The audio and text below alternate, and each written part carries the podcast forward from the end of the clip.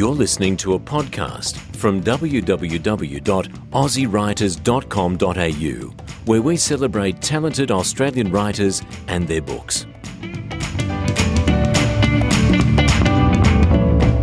Ford Street Publishing.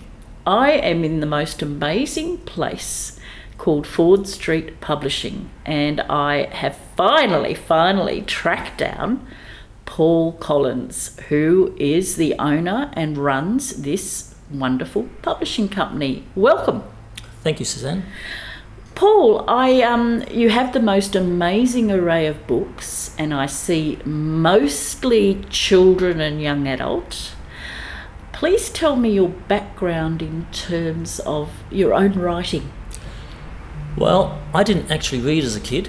Um, I read a lot of comics. I read um, Marvel Group comics and uh, you know Captain America and Sergeant Fury and his Howling Commandos, Daredevil, all that lot. And um, I remember there wasn't a, a, book in our house. In fact, on one occasion I did see a green spine penguin title. Right. I think it was Erle Stanley Gardner. I saw it on a sideboard on one occasion I do remember, and I thought to myself, what's that book doing there? It was just totally alien to our house. Right. And of course. Was this in Australia? Did you grow up in Australia? No, I grew up in, uh, well, England and then New Zealand and then here. Right. So at that particular time, um, none of my family read basically. And when That's I said to extraordinary, yeah, it? isn't it? Isn't it? Yeah. yeah. Um, I'm the last person you'd expect to have become a, a writer and publisher. But I remember when my uh, I left school at 15 Right. My father said, Well, what are you going to do? He wanted me to get into a trade. He insisted I get into a trade, which I did try. I was a, a clicker. And a clicker is a person who makes luggage. You know, they, they have the, um, the, the spot press and they do all the studs oh, and all that right. sort of stuff. And uh, anyway, I, that lasted three three um, months, I think. I had a probation period and then I, I begged out, so I didn't want to do a trade. But anyway, my father said to me, Okay, what do you want to do? I said, I want to be a writer and God knows where that came from. But he laughed because he thought that you had to be a university educated um, person to become a writer. You know, writers, you never met writers in those days. No. They go into schools all the time now and you dime a dozen, but back in those days, you always had sort of. They, they were they up were there on a in pedestal. heaven. Yeah, they yes. were on a pedestal. You, you didn't meet authors. And uh, of course, they made millions of dollars, which we now know isn't true. so, um, anyway, he said, yeah, No, you, you'll never be a writer. Well, about 20 years down the track, after I'd had about 30 or 40 books published, I said to him, Dad, do you remember telling me I'd never be a writer? He said, Well, I don't remember that, Paul, but if I did, it's because I knew you'd set out to prove me wrong. Great save. yeah, yeah, yeah, yeah, it was. So, um, anyway, I, I, did persist. I, I self published a book um, called Hot Lead, Cold Sweat. And uh, thankfully, there aren't any copies of that around now. I've got about five copies hidden away somewhere in a safe, I think. And um, it's frightening, isn't it, isn't when it? you read your first book? Oh, I I have the same. I, I, I and we didn't have ebooks, so you couldn't fix it. So it's just a, it's an eyesore. no, well, I know it's not in the National Library because somehow they found out about it and they wrote to me and said, We want proof that this book was published. And of course, I thought, well, I don't care whether you want proof or not, but okay, I'll scan the cover. And I scanned the cover, and they said, well, we don't have a copy of this book at the National Library. And I thought, no, you're not going to get one either. And I just wrote back and said, I've got one, and that's it. I never heard from them again, but I, uh, there was proof that um, I did actually publish that book. So how I got into to writing was basically by self-publishing my first book. Big mistake. Um, because if you Yet haven't got you were before your time, I weren't was, you? yeah, yeah, You know, I was, I was I about mean, in the- nineteen or twenty at the time. Wow. And I did and know enough- self-publishing wasn't wasn't no, a many. thing at no, all. not many people did that, and why I thought I could do it, I don't It's know. extraordinary. But Yeah. um, I had the money to do it, so I, I did it. And um, yeah, the funny thing was that I didn't fall into the trap of not having distribution first. Many people who self-publish fall into the trap of not getting distribution first. There's no point in, in printing 1,500 copies of your book or 3,000 copies of your book if you can't get it into the shops. They seem to think they can just walk into bookshops and the bookshops will take it. That's not the case. No, I had a bookshop, and you, you just don't. Yeah, too much paperwork. Yes. And, you know, uh, there is that sort of feeling that if it's good enough, it'll be published by a major publisher, which isn't always right. Major publishers it is changing stuff now. up. It is changing now. It's- there's, it's- there's more and more good quality coming out. Oh, oh definitely. I'm, I'm going back. I'm going back 40 years. Yes. Um, so at that time, yeah, it was pretty hard. So I didn't fall in for that trap. I had uh, Gordon and Gotch accept to publish, uh, distribute this book if I published it. I published it, went in there, and they didn't like the cover. In fact, I remember the quote. He said, "We wouldn't put that on our toilet wall." That was the quote from uh. Gordon Gotch, which I thought was a bit harsh. There was nothing really bad. It's slightly racy, perhaps. It was a Western novel. Um, but it, it wasn't that bad. It was a professional piece of art. It just Yes. um, had a girl and a, a bloke on the cover. But anyway, um, so I learnt my mistake. Mirror newspapers did distribute in Queensland, but um, I didn't have mass distribution. So I, I moved on to um, publishing a magazine called Void. It was the only science fiction magazine in the country at the time. And meanwhile, I thought, well, I'll try my hand at writing, but I knew I wasn't good enough at the time to, to put my own stories in the magazine, so I didn't publish anything of mine back then. And um, I lost the distributor there. I wasn't selling enough copies of it. I think we were selling about a thousand copies, which by today's standards wouldn't be that bad, really, but back then it wasn't that good. So then I started going into um, hardcover anthologies because I had about 300 subscribers.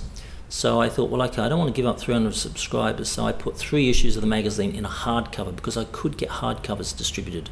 And I did about, I don't know, four or five anthologies. Right. At that point, I published Australia's first fantasy novels. Um, way be- 10 years before Macmillan published uh, Mark Middleton's Circle of Light, I think it was. Yeah. Publishers in those days were not interested in science fiction or fantasy, and that's what I was doing. There was another small press as well publishing science fiction called Norstrilia Press. So there were two of us in the early 80s. And um, anyway, I did about 16 books until my distributor decided to um, disappear on me, owing me money and all my stock. I published A. Bertram Chandler's last uh, science fiction novel. Wow. That would have been about 84, 1984. And at that point, I thought, hmm, okay, I'm going to Your start. distributor writing. d- disappeared with your Yeah, stock. um, for the record, his name was Buddy Reed, Hugh Power Books, and he just disappeared. and Oh, no. um, I phoned his home, and his mother said to me, I don't know why you people are hassling me. And I said, Well, Oh, he's just run off owing a lot of people money. That's probably why they're phoning you. Oh, that's shocking. Never found him. And uh, Sorry for his mother. yeah, yeah, yeah, that's right. Well, I never got the books back either, so I lost yeah. I lost all of that stock, and um, at that point I thought, well, I'm going to start writing now. It took me 10 years, but um, in 95, HarperCollins published my first book, which was The Wizard's Torment. Right. And, um, and that, I was on my way then. So for about 20 years, I was publishing about between 8 and 10 books a year. Not all thick books, but you know, some of them were Of chapter your books. own? Yeah, yeah. I, I, I think I've been published by just about every major publisher in Australia. That's Yeah. great, isn't it? Yeah. Yeah. So I was very prolific. Um, not necessarily a bestseller, I must admit, but um, prolific. So um, Bestseller isn't everything. it's not everything. It's Well, not everything. No, Yeah. I'm. I'm. I I'm tell my clients I've, that. I've survived quite well. yes, that's great. And so, um, so you were self-publishing your own books, and then well, I self-published one book oh right, back then. That was um, that was when I was about I don't know 19 or 20 or something. I Right. published uh, my own book, but then I published other people's books. I didn't publish. when did yeah, when did you books. start? This is what I want to know. When did you start publishing other people's books? Oh, that was in 1981, 82. I published about 16, 16 books for adults so as science fiction fantasy. Uh, they were the only books being published in the country. And As I said, the first fantasy novels published. I, I published, um, oh, there was Keith Taylor, uh, David Lake, and Russell Blackford. And they all went on to bigger and better things after. But Yes. um, I was the, um, the first publisher of fantasy novels in the country. Yeah. And then I, I didn't start publishing again until Macmillan told me they would distribute me. It's the only thing I was lacking before. It wasn't the The uh, distribution channels, yes. Distribution. If you haven't got distribution in those days, you, know, you Mm. couldn't do it. And um, then I was just writing for a long time, and I had about 150 odd books published by other people. And then I, um, when I found out Macmillan would distribute if I published the Quentaris Chronicles, which Michael Pryor and I put together, uh, Lothian published about 30 of those. Um, they were taken out by Transworld, I think, who was then taken out by, well, it might have been Time Warner actually, who bought out Lothian Books, and then they were taken out two weeks later by Hachette. So Australia's longest-serving independent publisher was taken over twice within about uh, two or three weeks. And of course, New Broom Sweeps Clean, and uh, unfortunately, we met with the the Hachette national sales manager, and she was going to do wonders for Quentaris Chronicles. She was going to do this, that, and Michael and I w- walked out of that meeting with our chests pumped out, very big cheesy grins on our face, thinking we've got a major publisher behind us now. Uh, unfortunately, she left.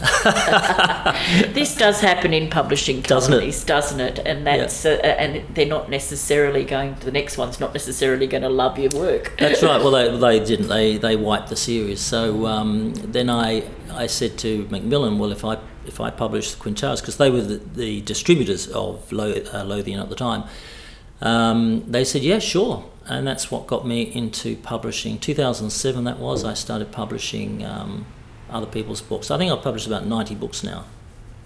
That's fantastic. So, so uh, we're in 2016. How many a year on average are you publishing? On average, between 10 and 12. Between 10 and 12. How many submissions do you get? When I wasn't open to um, unsolicited material, I would probably get uh, maybe a couple, a few every month, because I'd say I'm not open to submissions on the website, so people must have been taking notice of that. So I didn't get many.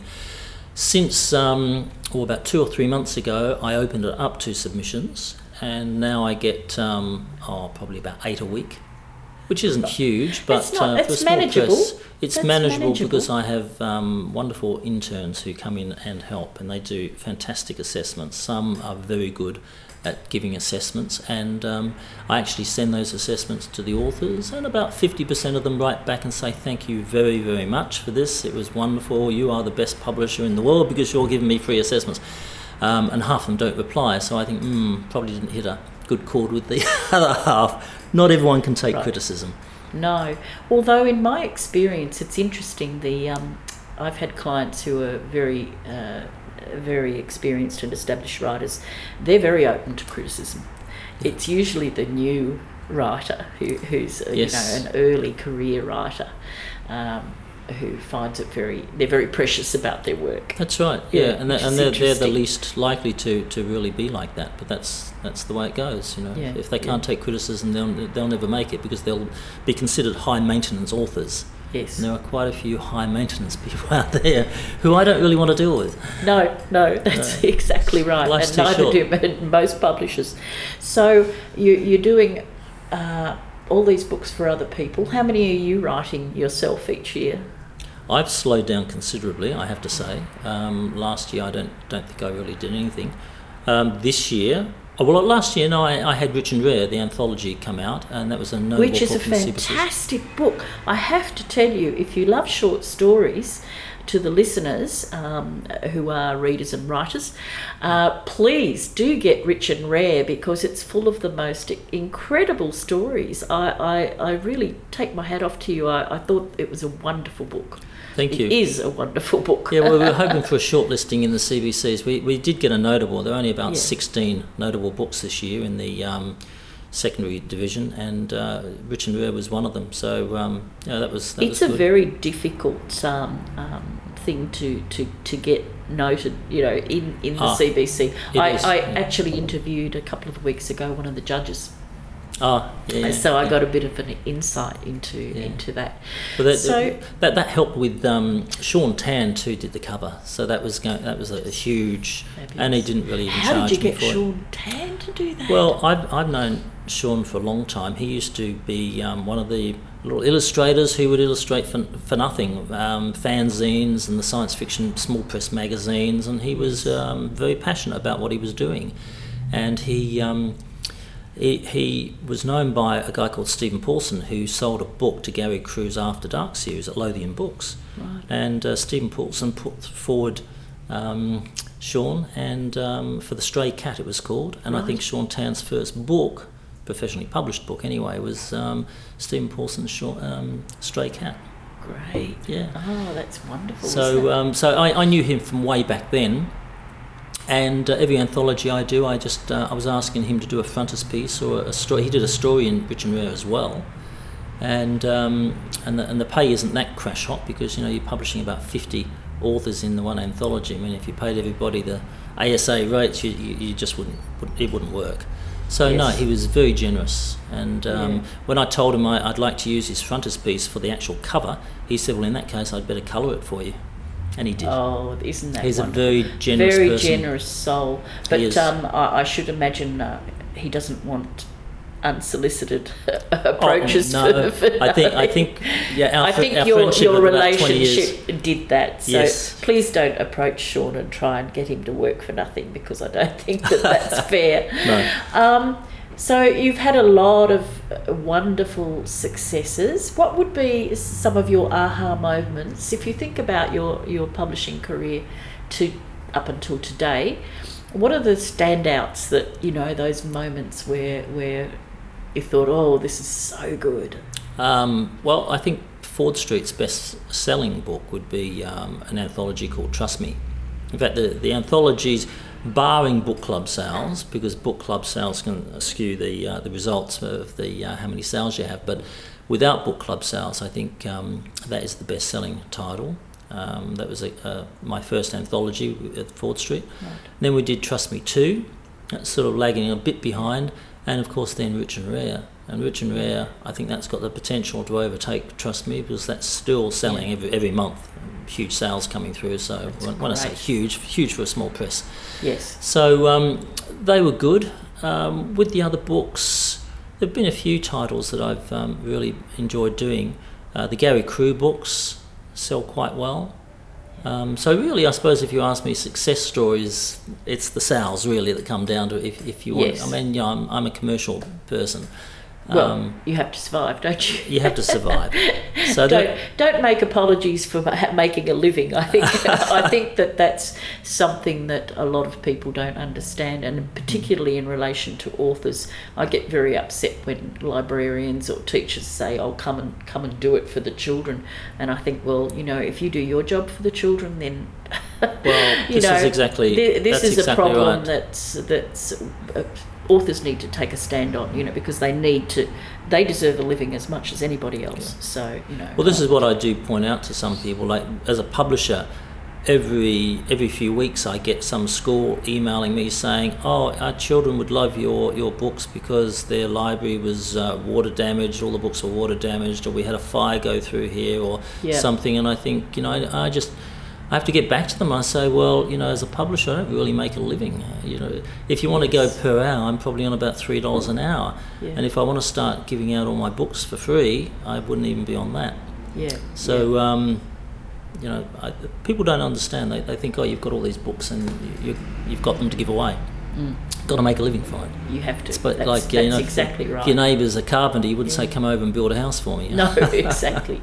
So, so uh, there have been some great successes. What about low moments? You know, where where your back's to the wall and you think, oh, maybe I shouldn't be doing this. Oh, I think of that all the time. No. um, I, I've had suppose that that stock disappearing would have been one.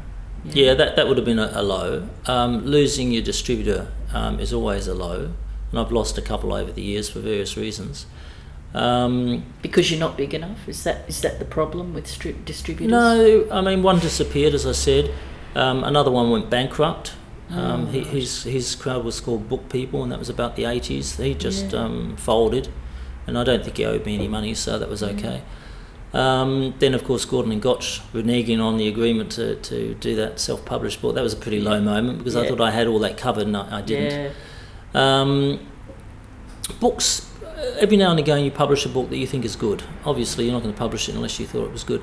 Uh, I've had a couple that um, have sold like 300 copies, and for the life of me, I don't know why. Why? One of them was a gift book looking thing, and I think the distributor didn't know what to do with it, or the bookshops didn't know what to do with it. So they, they couldn't categorize it, they couldn't put it in a little category in its little box. And I think the schools didn't pick up on it because they thought it was sort of slightly too adult. I think, um, tell me if you agree, um, I think that 5,000 copies is considered a bestseller in Australia, isn't it? Well, the guy from Bookscan um, recently disputed that because he was Really? pointing out books that sell way, way more than that. So yeah, I'm, I'm in two minds about that now. I used to think Right. five thousand. That was the standard, wasn't it? 5,000 is a bestseller. yeah, but according to Bookscan, that's not quite the case. You see, some of these books are selling like tens of thousands of dollars uh, copies. So It's still um, not bestsellers. yeah, so It's yeah, I'm interesting, not too, isn't it? yeah, that sort of threw a, a cat among the pigeons there with that one. Well, with the book statistics, I know that um, uh, someone pointed out to me, you know, you look at the statistics and, and what Amazon's selling, etc. Um, the ebook industry in particular is is not very accurate because a lot of people sell from their website and they don't use Amazon and all these others. So That's so right. I think the statistics are very difficult to harness. Well, well, it's the same again with BookScan. Um, you know, BookScan will say, well, this is how many uh, are selling in the bookshops, but they're not taking into account how many books are selling by, um, say, book clubs. A book Yes. club used to be able to, they, ASO, for instance, were taking like 4,000 copies of a book, whereas BookScan might only register 500 copies through the bookshops.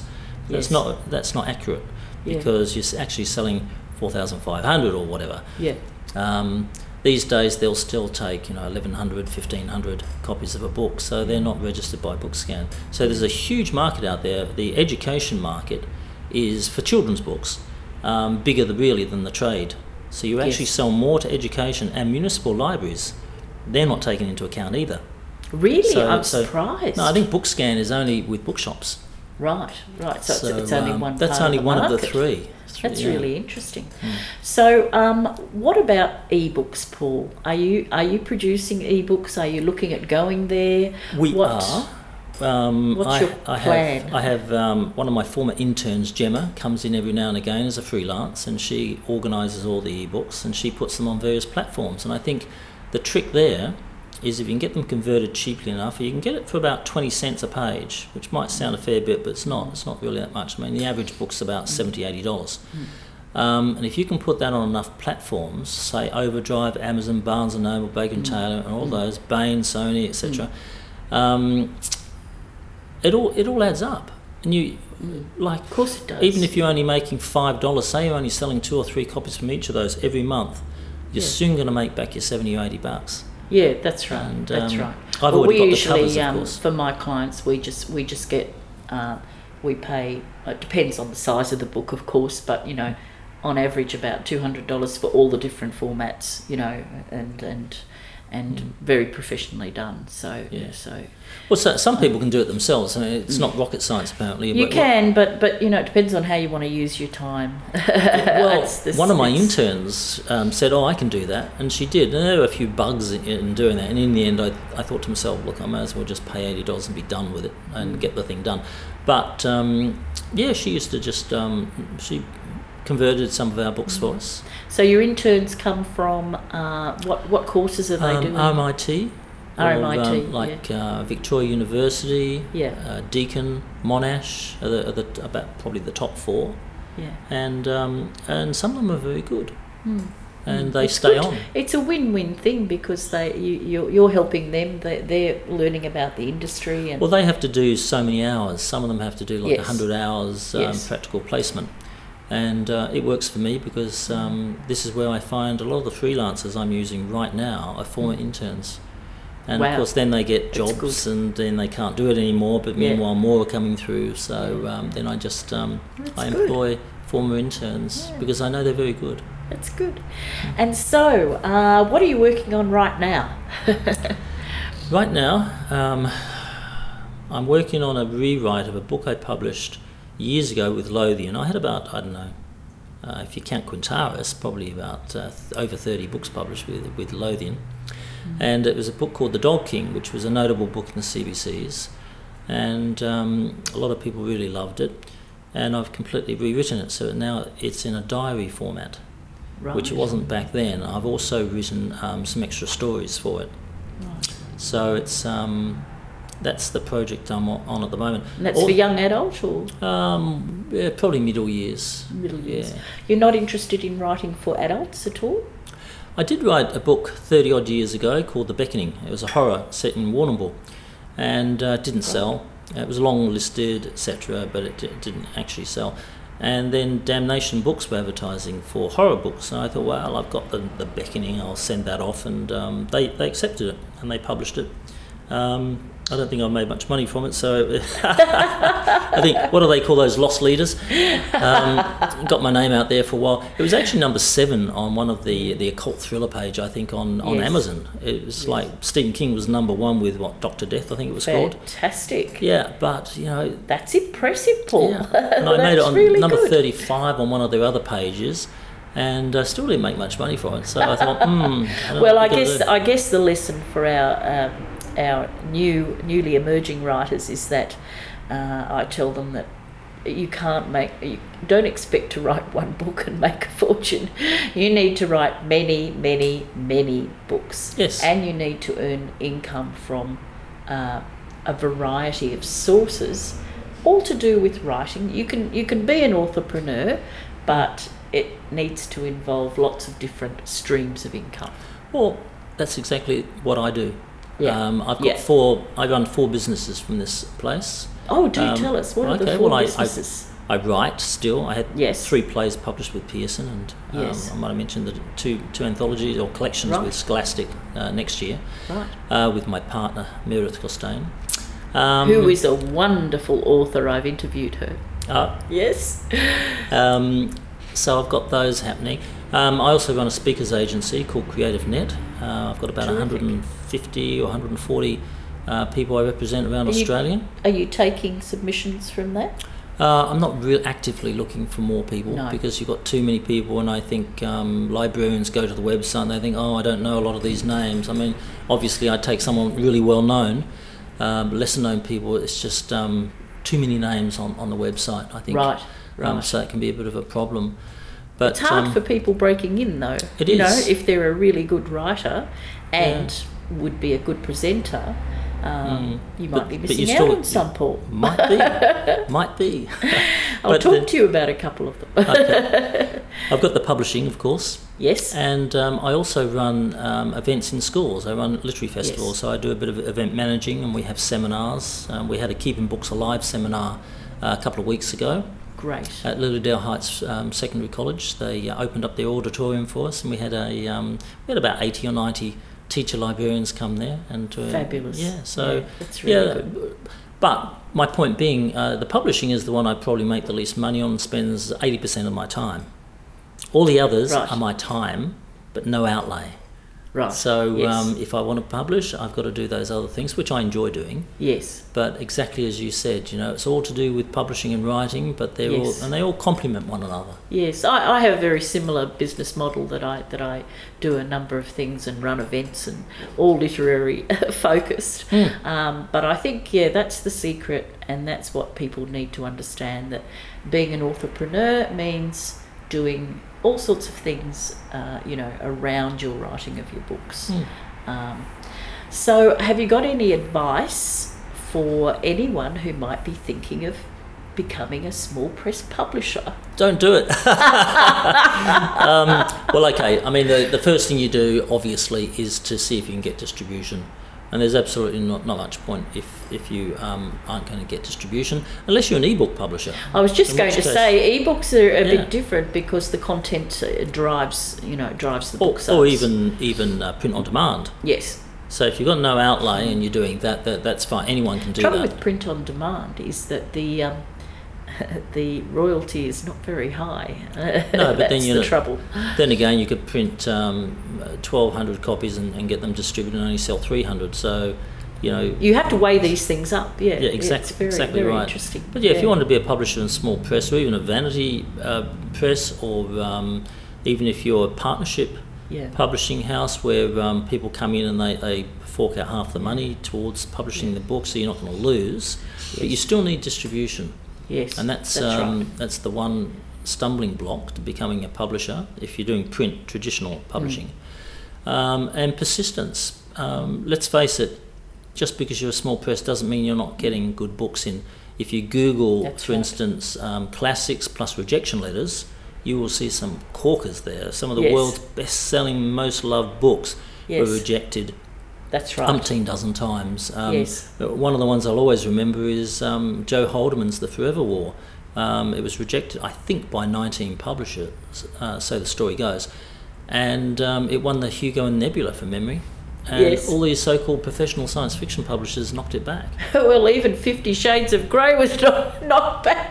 Well, Harry Harry Potter's and another. Harry Potter. Yeah, Yes, that's uh, right. about 10 or 11 publishers. So you need to believe in yourself and um, and uh, work through it.